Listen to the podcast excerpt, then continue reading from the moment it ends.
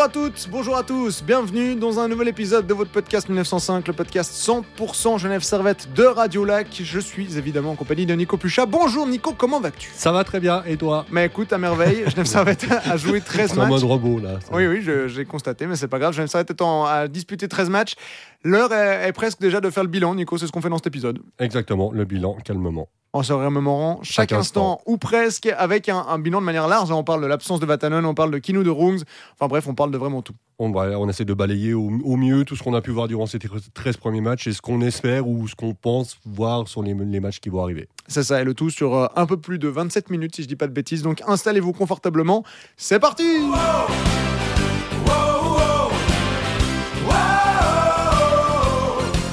Genève Servette a joué 13 matchs dans euh, ce championnat, un contre chaque adversaire de National League. On peut donc parler de la fin du premier tour pour le Genève Servette Hockey Club. L'heure est au bilan, n'est-ce pas Nico? Bah oui, l'heure est au bilan et on, va, on, pourrait faire très simple en disant que 13 matchs, 30 points. Wow, va bien. wow.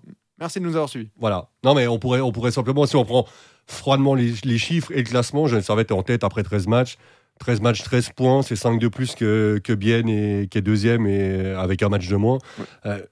Et 12 matchs avec un point marqué. Voilà, il n'y a, qu'un seul match où Genève Servette n'a pas fait de points, c'est d'ailleurs à Bienne, ce fameux match horrible auquel on avait eu le droit à Bienne, un peu presque aussi horrible que celui d'hier soir à Rappersville. Non, non, il était pire à bien. C'était pire Ouais. Ouais, t'as commenté les deux, tu t'en rends plus compte. Oui, mais... oui, bien était pire. mais donc en fait, le, le bilan, on va dire chiffré, si on prend simplement les chiffres, bah, tu l'as dit, 11 matchs avec un point, 30 points après 13 journées en tête du championnat, euh, Goldie, enfin, différence de but de plus 20, tout semble fonctionner. Maintenant, est-ce que après 13 matchs, on peut dire que justement que tout va bien, qu'il n'y a, rien à- euh, rien à redire sur, sur ce qu'on voit Et ce qui est marrant, c'est que si on avait fait cet épisode la semaine dernière, j'aurais dit que oui, tout semble fonctionner du côté de Genève Servette, tout semble rigoler. J'aurais parlé d'un petit euh, accro à Port-Entruy contre Ajoie. Mais là, avec les deux matchs qu'on a eu en plus, donc les trois matchs même, euh, on a eu la défaite contre Berne qu'on a commenté ensemble. Il y a eu cette victoire contre Cloton qui est presque anecdotique tant Cloton semble faible cette année dans le championnat. Et puis il y a eu bah, cette défaite contre Rapperswil mardi soir.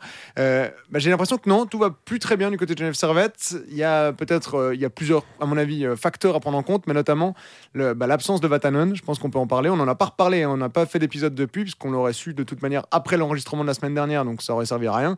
Euh, mais il y a aussi peut-être aussi le fait que les adversaires s'adaptent au jeu de Genève Servette, ont maintenant un échantillon, on bah, avait, euh, pour avait 12 matchs analysés du Genève Servette pour voir comment ils jouent. Regardez le match contre Bienne, parce que mine de rien, contre Bienne, Genève Servette n'a rien produit. Alors c'était le deuxième match de la saison, mais ça montrait aussi un bon moyen de comment neutraliser Genève Servette et son armada offensive. Euh, je vais pas dire que je suis inquiet pour Genève Servette, de loin pas. Tu l'as dit, Genève Servette premier au classement, 30 points. Mais il faudrait pas que la situation. Euh, le- jeu proposé ces derniers matchs perdure sur, euh, sur plus que euh, au-delà de dimanche soir qui sera le prochain match contre Davos. Ouais, c'est ça. Non, alors, inquiet, évidemment, que moi je ne le suis pas non plus. Euh, enfin, si on commence à être inquiet à ce, Ouais. ce moment-là On de la on saison, et que l'année passée, alors qu'on était au fond du gouffre, tu étais toujours en train de nous dire qu'on pouvait être champion, au bout d'un moment, il faut qu'on soit cohérent. J'ai dit qu'on pouvait faire les playoffs. Enfin, que Non, Genève Servette pouvait Donc, faire les on playoffs. n'est évidemment pas inquiet. Enfin, je partage ce que tu dis sur, sur la qualité du jeu depuis quelques matchs. D'ailleurs, c'est marrant parce qu'on on n'a pas enregistré depuis deux semaines. Avec la semaine passée, on a- on on n'a pas enregistré. Si on avait enregistré la semaine passée, on aurait parlé du match contre Zurich. Ou Ouais. là, on, se- on se- on aurait dit, ah ouais, bah quand même, contre Zurich, euh, grosse victoire d'équipe, euh, gros match, euh, enfin, belle victoire, etc. Et entre deux, tu l'as dit, il y a eu Ajoie, Berne et euh, Rapperswil. Ouais, avec Cloton et deux, Cloton au milieu, mais bon, enfin, sans manquer de respect à Cloton, c'était presque un non-match finalement, parce qu'il y avait. il y avait en face, Genève il y Servette avait- a joué 5 minutes, a joué 30 minutes. Ouais, hein, c'est a marqué ça. ses Et- 5 buts. Et après, après, à, gérer, à, gérer, à gérer son match. Euh, Il y a des choses qu'on a, qu'on a vues à Berne et à Rapperswil qui sont effectivement pas méga réjouissantes par rapport au niveau de jeu actuel, ça c'est sûr. Est-ce que c'est est -ce c'est uniquement dû à la blessure de Vatanen? J'espère quand même pas, parce que ça veut dire que s'il y a un joueur qui manque, du coup, derrière, il y a un peu tout qui est déstabilisé. Oui, son absence, elle pèse, ça c'est une certitude. Maintenant, je pense que la qualité de l'effectif qu'on a fait que euh, une absence aussi importante soit-elle ne devrait pas avoir euh, autant d'impact. Donc il y a- a, peut-être d'autres raisons, il y a peut-être, et d'ailleurs il peut y en avoir mille des raisons, mais c'est vrai que, euh, que le match d'hier notamment, euh, il y a pas grand-chose d'emballant. Alors après, ce qui est rassurant, c'est qu'on est toujours capable de voir de, temps en temps une triangulation magique, en l'occurrence hier euh, Richard, Omar Kartikainen. Ouais, qui est absolument splendide. Qui est, qui est magnifique, Ouais. mais c'est un éclair de génie. Puis après, il y a cinq minutes, les 5 minutes qu'on suivi qui ont été bonnes. C'est ça, Genève Servette a joué 6 minutes. Il y a eu Ouais. une minute en deuxième période où ça a été bien. Ouais. Et euh, ensuite, les 5 dernières minutes du, du Et tiers. en et- fait, il y a, y cette impression, mais ça, c'est peut-être le propre des, des équipes qui sont conscientes de leur force, mais ça va pas suffire de jouer un tiers par match. Ça peut suffire même, sur certains même un matchs. tir, t'es gentil. Hein. Et même, alors, ouais, là, je, je prends un tir parce qu'il y a eu des matchs, on avait déjà dit que le tro- Genève Servette qui est invincible sur les troisième tirs, par contre. hein. Ouais. C'est la, spécialité de l'équipe, apparemment, cette année, mais ça suffit pas. Il y a, il y a 40 minutes avant. Enfin, c'est. Contre certaines équipes, ça peut le faire. Ok, contre l'automne, tu joues 30 minutes, tu en mets 5, c'est fini. Bon, bah, ok, tant mieux. Euh, Il y a d'autres équipes contre lesquelles ça, ça suffira pas. Et ces autres équipes, il y en a, il y en a 10, 12 pe- peut-être contre lesquelles ça Mm. suffira pas. Donc il faut. Je ne sais pas à quoi c'est dû, cette, cette, cette inconstance mais ça peut être problématique. Au début, ça rigole, mais ça rigolera pas comme ça pendant 50 matchs. Et on est déjà en train de le voir comme ça. Euh, maintenant, là, sur ces derniers matchs, ça, ne rigolera pas toute la saison comme ça, c'est sûr. Après, moi, il y a deux choses qui. Enfin, il y a une chose principalement qui me rassure, et même peut aller deux, c'est le discours du, coaching staff. C'est-à-dire que hier soir, j'ai pris Yann Cadieux, enfin, après le match contre Rapperswil, j'ai pris Yann Cadieux à l'interview et je lui ai posé la question. Je lui ai dit, mais si je te dis que Genève Servette ne méritait pas de repartir avec plus, il me répond, bah, t'as raison, je suis vraiment pas content du. Enfin, il y a une insatisfaction dans ce qui a été proposé par Genève Servette. Et ça, c'est une bonne chose parce qu'on a connu une époque où tout allait bien hein, dans le meilleur des mondes. Oui, oui, Genève Servette a perdu 8 matchs de suite, mais vous inquiétez pas, on est en bonne voie pour, euh, pour redresser la barre. Là, au moins, il y a une prise de conscience de ça. Alors, ça peut ne pas suffire, mais. euh, voilà, Yann, Yann Cadieux, il le reconnaît volontiers. Genève Servette ne joue plus assez simple, ne joue plus assez direct, oublie un peu ses fondamentaux. Et au moins d'avoir cette prise de cons- de savoir que le coaching staff est conscient de ça, ça, ça c'est ce qui m'empêche aussi de m'inquiéter et de me dire on va vers le pire parce que bah, on sait que le travail devrait être fait pour corriger cette situation. Et puis l'autre chose, c'est que Genève Servette, je ne vais pas dire marche solo, mais à une telle réussite et à une telle. On peut parler de force mentale, hein, je pense, à mon avis, que même en jouant en 5 minutes, ils arrivent à ramener un point de la glace de Rapperswil, qui est troisième du classement. Ouais. Ouais, le, le match de, de mardi à Rapperswil, en principe. Je pense que c'est le match la- référence de, ce- de cette période de la saison. Ouais, et le match référence à Rapperswil Ouais, le match euh, qu'on peut, sur lequel on peut plus se baser, c'est une équipe du haut de classement. Ah, ok, ah oui, ouais, dans ce sens-là. dans ce sens-là, pardon. ouais. Mais je pense que la saison passée, ce match-là, tu perds 4-0. Oui. Et tu discutes même pas. Tu... Et là, l'équipe, même en étant en dessous de ce qu'elle devrait, elle tient le coup. Gauthier Desclous qui fait un très bon match Ouais, aussi. c'est vrai. D'ailleurs, parce que c'est vrai qu'on n'en parle pas, mais il, il a vraiment fait un super match hier soir. euh, ouais, hier soir, euh, Ouais, on enregistre- on enregistre, mercredi. Et, et cette équipe, elle a justement cette force, comme tu dis, pour quand même aller gratter un point. Même sur un match où elle est franchement pas flamboyante. Et à Berne, c'est pareil. Hein. Euh, Genève Servette qui va chercher un point. Bon, de manière assez miraculeuse. euh. on s'y attendait pas vraiment hein, aux Non. commentaires. Oh, Autant bah, dire qu'on était loin d'imaginer qu'il pourrait y avoir un point en fin de match. Ah, bah, J'étais le premier à dire à durant l'antenne que euh, Tom Ernest ne ferait pas d'exploit à ce coup-là pour aller égaliser. C'est ça. Et du coup, il a, fait, il, a, il a décidé de tout faire tout seul pour aller mettre son but. Donc, c'est ça qui, on va dire, comme tu dis, c'est ça qui est rassurant. C'est qu'il y a un tel talent et une telle force mentale que ça permet à cette équipe de, de se réveiller. Mais après, encore une fois, j'insiste, mais je suis pas sûr que tu puisses faire toute une saison comme ça. Clairement Mm. pas. C'est, c'est, il y a un moment ou l'autre, les autres équipes sont aussi des bonnes équipes. Euh, Genève Servette a, a beaucoup de talent, certes, mais les autres en ont aussi. Et tu ne pourras pas te contenter de jouer euh, comme ça, par, par intermittence, parce que c'est, par moment, c'est, la- c'est le sentiment qu'on a. Il y a peut-être le match de Zurich qui était, qui était moins intermittent, on va dire. À part C'était les deux premières match, minutes, hein, c'était un sacré match. Ouais. Bon, ça remonte un petit peu maintenant, mais c'était vraiment un bon match de hockey. Ah, sur les quatre derniers, ouais, c'est, c'est un peu les montagnes russes par moment, et c'est, c'est pas. C'est ni rassurant ni inquiétant, on va dire. C'est ça. Et moi, ce qui, alors, ce qui, de nouveau, je ne vais pas utiliser le mot inquiète, mais ce, qui, ce, qui ce que je remarque, c'est que depuis l'absence de Sami Vatanen, je ne sais pas s'il y a une baisse de confiance en ce qui est devenu la deuxième unité de powerplay, mais par exemple, à Rappersville, les étrangers, les cinq étrangers qui forment le premier bloc de powerplay, donc Tom Ernest, Winnick, Phil Poula, Artikainen et Omar, qui sont la première unité de powerplay, ils ont joué 4 minutes 54 Ouais. sur 6 minutes. Sur ces minutes. ouais. laissant quelques miettes à la deuxième unité de powerplay qui est quand même composée de têtes, de Rod, Praplon, Lecoultre, Carrère et Pouliot. Pouliot, ouais, si, euh, La si- Pouliot qui a changé, qui a changé, qui était dans le premier bloc avant d'ailleurs. Il y a eu une Et interversion, c'est ça, et une de- à ce niveau-là. Et le fait qu'il n'y ait plus Vatanen, qui était aligné pourtant avec le bloc des étrangers et pas forcément avec le bloc des Suisses, je sais pas. Hier soir aussi, la défense, tous les défenseurs, hormis Chanton, parce qu'il n'a pas eu assez de temps de jeu pour le faire, tous les défenseurs ont raté au moins une ou deux relances.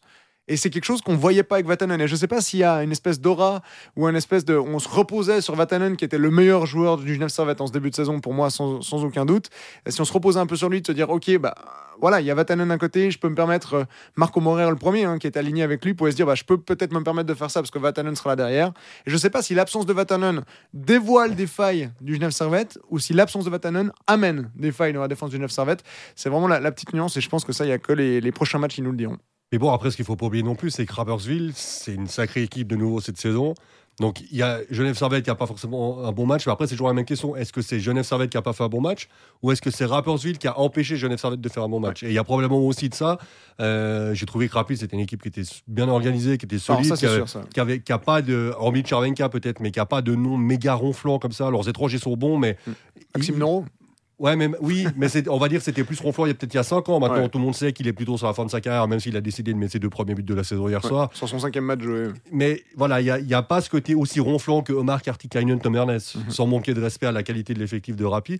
Mais c'est une équipe qui est sacrément bien organisée et on sait que cette patinoire, elle ne convient pas forcément à Genève Servette. Et d'autant plus depuis quelques saisons où c'est bah, plus le Rappi contre lequel tu es obligé de prendre des points parce que c'est la, la petite équipe de, de bas de classement. C'est une équipe qui va, jouer, euh, qui va jouer le haut de classement cette saison, encore une fois, en tout cas, qui va se battre pour, les six premiers sans problème.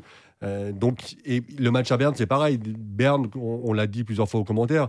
Alors, ok, hier, euh, mardi, ils, ont, perdu à la maison contre Langnau, donc c'est peut-être pas le meilleur moment pour dire que ça, reste quand même une belle équipe. Mais je suis quand même convaincu que c'est une équipe qui est solide. Euh, en plus, bah, voilà, l'historique à Berne pour Genève Servette n'est pas toujours super bon non plus. Donc, il faut pas oublier qu'en face, c'est aussi un adversaire qui peut faire déjouer. Mais ça, ça n'empêche pas de, voilà, effectivement, l'absence de Vatanen. Ce que je disais, je- j'espère pas que c'est la principale raison, parce que, encore une fois, ça voudrait dire qu'il y en a un qui manque et du coup, tout le reste est désorganisé. C'est la contre- Martine qui disait ça, je crois.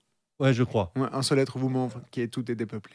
C'est bien, c'est bon. Voilà. Petit instant poésie dans ce podcast. Euh, mais, par exemple, on je l'ai dit aux commentaires, Marco Maurer, il a fait un bon début de saison Mm. avec Vatanen. Depuis que Vatanen n'est plus là, c'est redevenu Marco Maurer sur lequel j'aime bien de temps en temps envoyer deux trois acquis. J'aime bien envoyer deux trois pics De temps en temps. de temps en temps. Et oui, bon, Une fois par semaine, c'est de temps en temps. c'est, oh, on peut pas dire que c'est régulier.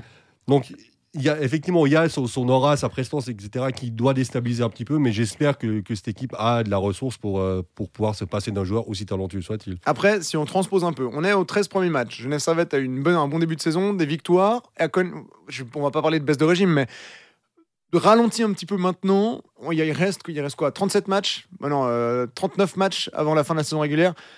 Je préfère que ça arrive de nouveau. Je préfère que ça arrive maintenant. Et puis qu'il y ait. De toute façon, une saison, c'est com- c'est composé de creux. Il n'y a pas une, équipe, c'était à part peut-être il y a la saison où Zug et Zurich, je crois, euh, phagocytent absolument tout et finissent avec plus de 100 points chacun. Puis de l'autre côté, Davos et Rapperswil se plantent totalement. Mais euh, il n'y a pas une saison une équipe a gagné ses 52 matchs. Ça n'a- ça n'arrivera pas. Genève Servette va forcément avoir des moments un peu difficiles. Peut-être enchaîner deux défaites de suite. C'est pas encore arrivé cette saison non plus. Euh, ça pourrait arriver bah, dès dimanche soir avec la réception de Davos. Je le souhaite pas, mais ça pourrait arriver.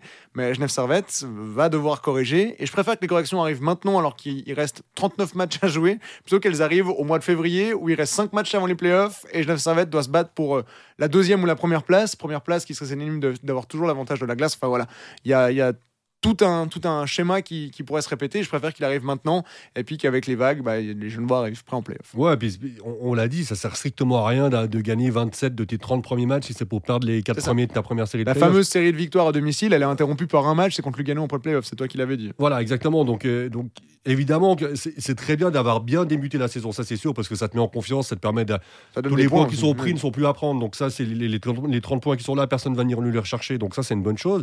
Après, bah oui, c'est normal qu'il y ait des... Et encore, on parle de creux, on, on commence à avoir des discours de riches, hein, parce que Genève Servette qui est sur, euh, sur deux défaites en quatre matchs, c'est un rythme... euh, Voilà, hein. si tu gagnes un match sur deux en ayant ce début de saison-là, tu finis en play-off, Ouais. j'imagine. Donc, euh, Ouais, je pense. ouais. il y, a- rien de, encore une fois, il y a rien de dramatique, mais c'est simplement pour relever que il y a une baisse par rapport à, au, au match précédent. Mais voilà, ça- si ça se trouve, on se revoit la semaine prochaine, puis entre deux, Genève Servette a battu Davos et Zoug, et on se dit, ah, mais quelle équipe, euh, quelle force de caractère, et puis, euh, et puis, puis tout, puis tout fonctionne. Donc, on sait que de toute façon, on, c'est toujours un peu sur la corde raide, ces, ces analyses qu'on peut faire d'une semaine à l'autre. Il y a quelque chose qui est intéressant aussi pour revenir sur le rythme des matchs, c'est que Genève Servette a plus de peine quand il ne joue pas le mardi. C'est-à-dire que Genève Servette, le- les trois semaines de suite où il y a eu mardi, vendredi, samedi, Genève Servette a tourné. Et dès qu'il n'y a plus le mardi, Genève Servette a eu de la peine. Pas de match le mardi, défaite vendredi à Berne. Et là, bah, on, verra. Il y a une période un peu bizarre avec mardi et dimanche soir, 20h. Euh, je pense ça alors, ça va pas perturber non plus euh, tout le monde parce que les matchs le dimanche à 15h45 existaient avant, mais mardi 19h45, dimanche 20h, on verra ce que ça va donner. Ouais, et puis après, il y a un truc dont on, parle. J'ai l'impression qu'on n'ose pas trop taper parce qu'on se dit, ouais, mais bon, quand même, ils sont tellement forts que. Mais est-ce qu'on est en droit de dire que pour l'instant, j'insiste sur le pour l'instant, on n'est pas aussi ébahi par euh, la fameuse paire euh, Omar Kartikainen que ce qu'on aimerait l'être ou ce qu'on pensait l'être. Ouais, c'est ce que euh, Christophe Mazur en parlait au commentaire euh, mardi à Rappersville. Euh, Artikainen, si je ne dis pas de bêtises et si je reprends bien ce qu'il a dit, est le joueur qui a 5 contre 5 a le plus haut taux d'expected goals de la ligue. Donc ce qui veut dire qu'à 5 contre 5, c'est celui qui amène le plus de danger, mais qui manque de concrétisation. Et ouais, effectivement, on peut en attendre un peu plus. On a l'impression que des fois, il chipote un peu. Et je pense que. Encore une fois, après, je pense que les attentes étaient tellement hautes. Ouais, c'est ça, on les a. On, on les a tellement vendus et survendus comme étant la paire, euh, On la les nouvelle attendait. Trudel Dominichelli euh, x2 par rapport à. Enfin, que. Souvenir. coup- hein Souvenir dans ce que tu viens de dire là. C'est. Ah oui, oui. Ouais, on parle d'Ambry euh, en 2000. euh, Oh, je sais plus en Cinq 2000 combien, mais aussi vieux que ça ouais, 2000. Il y avait Toms au centre à un moment. Oui. C'est vieux, Oui, mais c'est donc vrai. Trudel Dominichelli, ça parle encore à Oui, une partie de nos auditeurs, en tout cas ceux, qui, ceux à qui ça parle pas. Et ceux à qui ça parle, ouais, allez voir sur Elite Prospect. Allez voir sur Lead Prospect euh, les saisons d'Ambry euh, il y a quelques années, vous allez, vous allez vite trouver. Mais euh, on, en attendait en fait tellement que finalement, bah, on regarde les stats. Omar, 13 matchs, 10 points. Artikainen, 13 matchs, 9 Et points. c'est là, c'est là qu'on devient riche. Ex- Ah oui, mais encore une fois, de nouveau, on on est sur du discours Ah de oui, oui, riche. oui, mais on, va, on, on, on va pas se cacher, c'est en deçà de ce qu'on s'imaginait. On verra, on, fera- on- on va reprendre peut-être les chiffres en fin de saison. Mais c'est pour ça que j'ai insisté sur le pour- pour l'instant, parce Ouais, que ouais. s'ils font 50 points les deux en fin de saison, on dira ah ouais, bah ok. Ouais. Mais pour l'instant, euh, à ce, à ce stade de la saison, on peut dire que peut-être qu'on s'attendait à un démarrage euh, un peu plus fantastique de leur part. Mais Après, après, Vas-y. non, non, je t'en prie. Non, non, vas-y, vas-y. Parce que je sais plus si c'est toi qui me disais que tu avais lu quelque chose où, où il disait que les, enfin, avait toujours eu de la peine à Bah, débuter c'est ce que leur je- saison. c'est ce que j'allais dire justement. J'invite Ah ouais. ceux qui ne l'ont pas vu à regarder leur, le Ah oui, reportage voilà, de Sport exact. Dimanche, la RTS, sur Linus Omar, qui est justement, il y a Temo Artikanen et Linus qui discutent un moment. Et, et euh, Temo dit à la caméra bah, en rentrant dans Brie, je lui ai demandé s'il se souvenait d'une saison où on avait bien commencé les deux en même temps. Et non, en fait, ils mettent toujours du temps à se trouver, etc. En plus, nouveau système, nouvelle équipe, etc. pour, le, pour Temo Artikanen notamment. Donc voilà, il- et puis de nouveau, ils sont quasiment à 10, ils sont presque à un point par match les deux. S'ils gardent ce rythme-là, ils finissent à 50 points en fin de saison. Oui, voilà, ouais, c'est ça. Donc, Et en- voilà, c'est vraiment. c'est Et puis à hier ce soir, c'est encore eux qui font la, saison. qui- Mais c'est c'est encore par eux contre, qui font la différence. c'est aussi là qu'on contrebalance, c'est que quand il faut faire la différence, ils la font. Typiquement, hier soir, euh, alors Richard fait un super boulot. Il- Pour se faire pardonner de sa pénalité, il va récupérer le puck derrière le but et il sert euh, Omar, Marc. qui ensuite fait du Omar. hein. Ouais. Euh, donc, évidemment, on voit le talent. C'est évident. Donc, encore une fois, le but, c'est pas de taper dessus. hein. Mais c'est que je, je pense que tout le monde s'attendait peut-être à beaucoup trop. On évidemment, ceux qui s'attendaient à ce qu'il fasse 13 matchs, 30 points, et tout de suite, on était clairement au-delà. Enfin, fallait, fallait, fallait pas déconner non plus. Mais je pense qu'on ouais, on, on on- on attendait tellement ces deux joueurs-là que pour l'instant, ils ne sont pas encore au niveau attendu. Mais comme tu dis, ils tournent presque un point par match. La saison est encore très longue. Et même s'ils font pas un point par match durant la saison, Et qu'ils mais que les autres font aussi des points, parce que ça, c'est du coup le point positif, c'est que si eux font vrai. pas forcément les points qu'on aurait pu attendre, ben, il y en a d'autres qui les font, ces points à leur place, et puis qui déchirent ton playoff, on va pas se plaindre. Donc euh, les bilans, on le fera à la fin de la saison. C'est évidemment comme tout le reste. C'était vraiment une photo là. À ce Non, non, mais Mais euh, à, à l'opposé, euh, Valtteri Filppula qui tourne lui à un point par match, puis qui est, puis qui est bon dans à peu près tout ce qu'il fait, voire même tout ce qu'il fait tout court, même il n'y a même pas de à peu près. il m'a fait un café l'autre jour euh, exceptionnel. Ah ouais, Ouais. Mais il t'a servi la crème aussi avec Ah euh, oui, il a tout mis, ah, il a tout un mis, ouais. sucre, nickel. Donc voilà, il y, y a aussi plein de, de satisfactions. Alors non pas que, que Omar Kartikanen soit des déceptions, mais il y a d'autres satisfactions, de vrais motifs de satisfaction dans cette équipe. Et, et c'est ce qui lui permet de ne pas être complètement dépendant de, de ces deux fers de lance euh, annoncés. Et moi, j'ai envie de, te- de poser une question. On est déjà à, à plus de 17 minutes d'épisode, mais on va. Qu'est-ce qu'on parle quand même? Je vais te relancer dessus. La quatrième ligne. Et la quatrième ligne, j'entends par là Richard en quatrième ligne. Berton qui semble ne pas du tout avoir de place au sein de l'effectif. Ouais. Et puis Keno de Rungs. Parce que là, on a, on a trois sujets différents hein, qui, qui se proposent. Alors Berton, bah voilà, on, on s'y attendait un peu qu'il ait pas sa place. Alors à ce point-là, je, ne pensais pas qu'il serait surnuméraire à toutes les rencontres. Ouais, c'est ça. Je pensais bah, justement qu'il serait, on va dire, dans la hiérarchie avant qu'il nous donne, justement. C'est ça. J'imaginais qu'en cas de blessure de quelqu'un, ça serait Elliott qui soit le premier euh, sur la liste de, des viennent ensuite, on va dire, mais c'est pas le cas. Là, C'est- pour lui, cas, ça semble vraiment, malheureusement, vraiment compliqué. Ouais. Et puis par contre, a Tanner Richard en, en centre de quatrième ligne, le, le changement, euh, Sarrett a un tel problème de riche qu'ils arrivent à se mettre Tanner Richard en quatrième ligne. Et on disait pareil au début de la saison, en disant, oh, quand même, on arrive à mettre Josh Joris en quatrième ligne. Ouais. Du coup, là, cette année, Richard, c'est, j'ai pas envie de dire que c'est l'équivalent, mais ça reste quand même deux joueurs qui ailleurs ne seraient pas en quatrième ligne. C'est ça, Je qui, pense. qui auraient même leur place dans le top 6. Hein, euh, Dans genre- certains clubs, dans le top 6, dans certains autres clubs, dans, dans la première ligne, sans même, Ouais. sans même hésiter. Et puis peut-être qu'à Zurich ou à Zug, il serait aussi en 3, euh, 3 voire 4, parce qu'il y a une profondeur d'effectif. Mais Tanner Richard en quatrième ligne, ça me- oui, ça choque forcément d'un côté. Et de l'autre, je je suis pas sûr que ce soit un rôle qui lui aille si mal. Et l'avantage que tu as, c'est que tout d'un coup, bah, hier soir, c'est ce qui s'est passé. C'est que sur certains chiffres, tu peux remettre Tanner Richard au centre de ta première ligne avec, euh, avec euh, les, les deux magiciens et faire redescendre Joe Joyce. Donc il y a cette espèce de permutation qui est possible à tout moment qui est super intéressante. Et j'ai même envie de dire qu'un Pouliot pourrait aussi tout à fait par moment redescendre en quatrième ligne. Donc il y, a- y a une telle qualité sur la ligne de centre que- qu'elle te permet vraiment de, de, bah ouais, de, de pouvoir envoyer un, un mec aussi talentueux que Tanner Richard en quatrième ligne. Mais c'est intéressant. Ki- Kinu Derung, c'est intéressant aussi. La gestion de Dirung Smirnovs euh, au niveau du temps de jeu est, est sympa parce qu'on récompense. Kinu Derung, s'il marque un but à Berne vendredi, il a du temps de jeu en quatrième ligne à la place de. Ah, il fait un photo Smirnov samedi contre Cloton encore. donc, mais c'est quatrième ligne. On va dire que c'est plus une quatrième ligne telle qu'on l'imaginait à l'époque, peut-être. Ouais. Ou à l'époque, alors on disait la quatrième ligne, ça doit être Ridera, Petrel, euh, Gerber. Gerber. Euh, Là, tout de suite, on a un petit peu changé de standing, quoi. On n'est pas tout à fait sur le même genre de joueur. Il y a que, il y a que finalement, qui reste dans Ouais. ce genre de joueur-là, qui fait bien son boulot aussi, qu'on voit, qu'on voit peu, mais qui fait bien son boulot. Mais, notamment, euh, notamment en box player, il est assez. ouais, exact. Mais c'est vrai que c'est, c'est, c'est une quatrième ligne, ouais, qu'on n'aurait jamais imaginer voir il y a quelques années, c'est sûr. Et puis, euh, c'est intéressant aussi, c'est la gestion du temps de jeu. Je regardais par exemple lors du match de Rappersville, Tanner Richard a joué 12 12 minutes 20 et Josh Joris 11 minutes 37.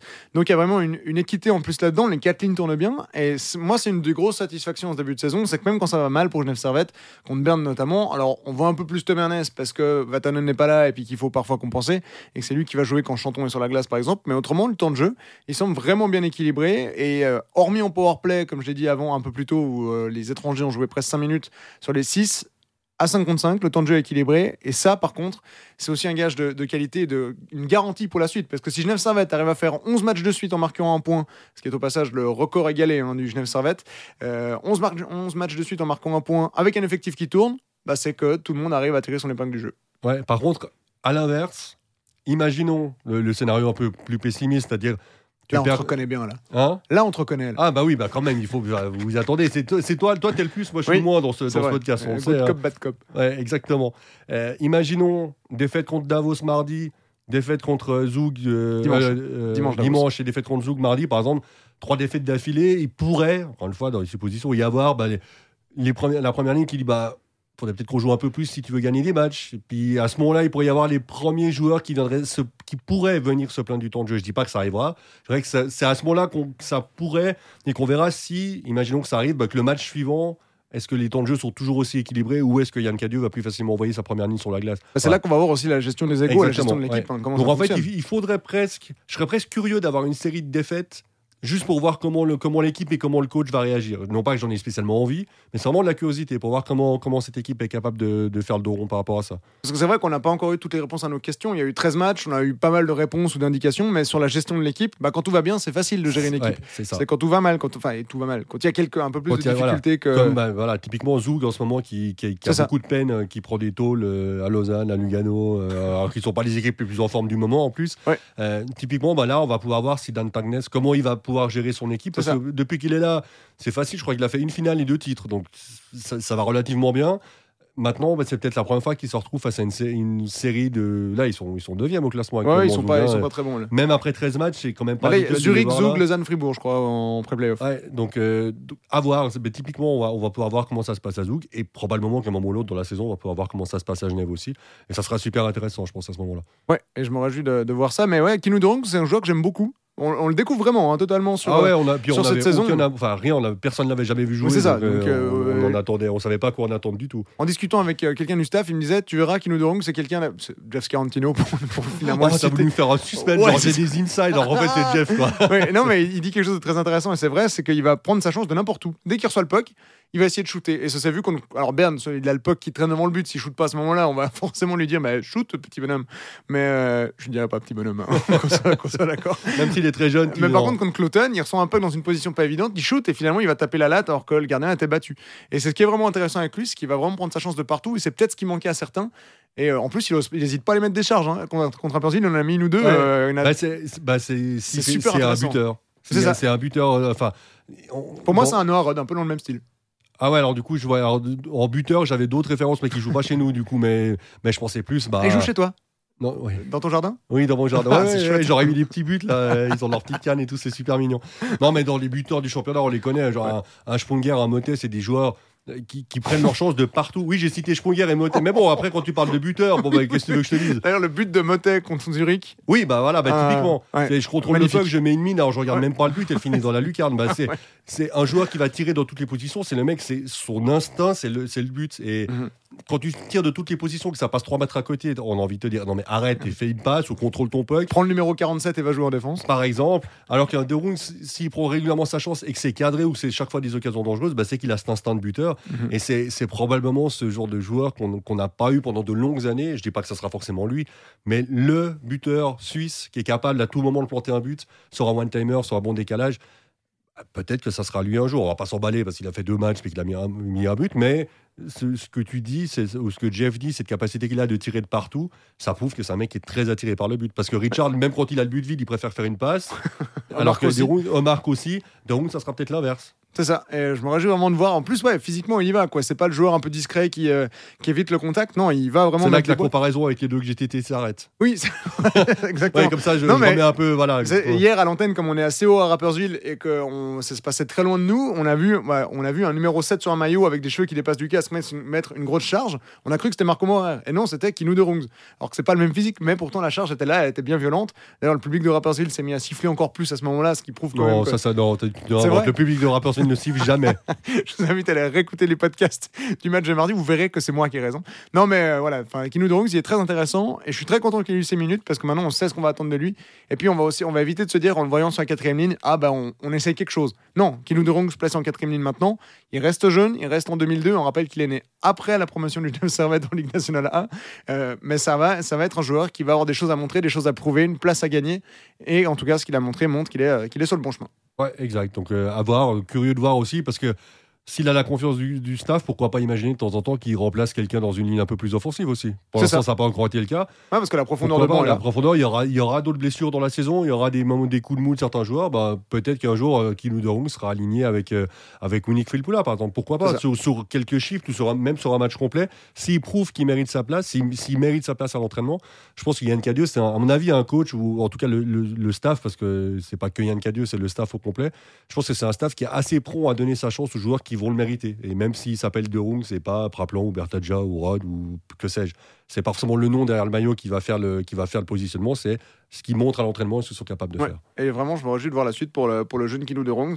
Et puis autrement, bah, on- a fait un, bon, une bonne photographie hein, après 13 matchs du Genève Servette. Je sais pas si toi tu vois d'autres trucs à rajouter. Je pense qu'on on est gentiment bon quand même pour le...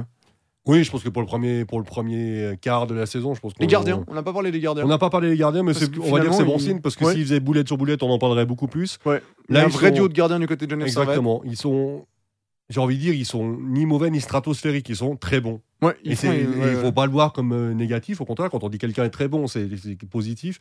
Mais ils sont pas, voilà, on- n'est pas en permanence en train de se dire waouh, c'est Gauthier Desclous et Robert Mayer qui nous ont fait gagner un match.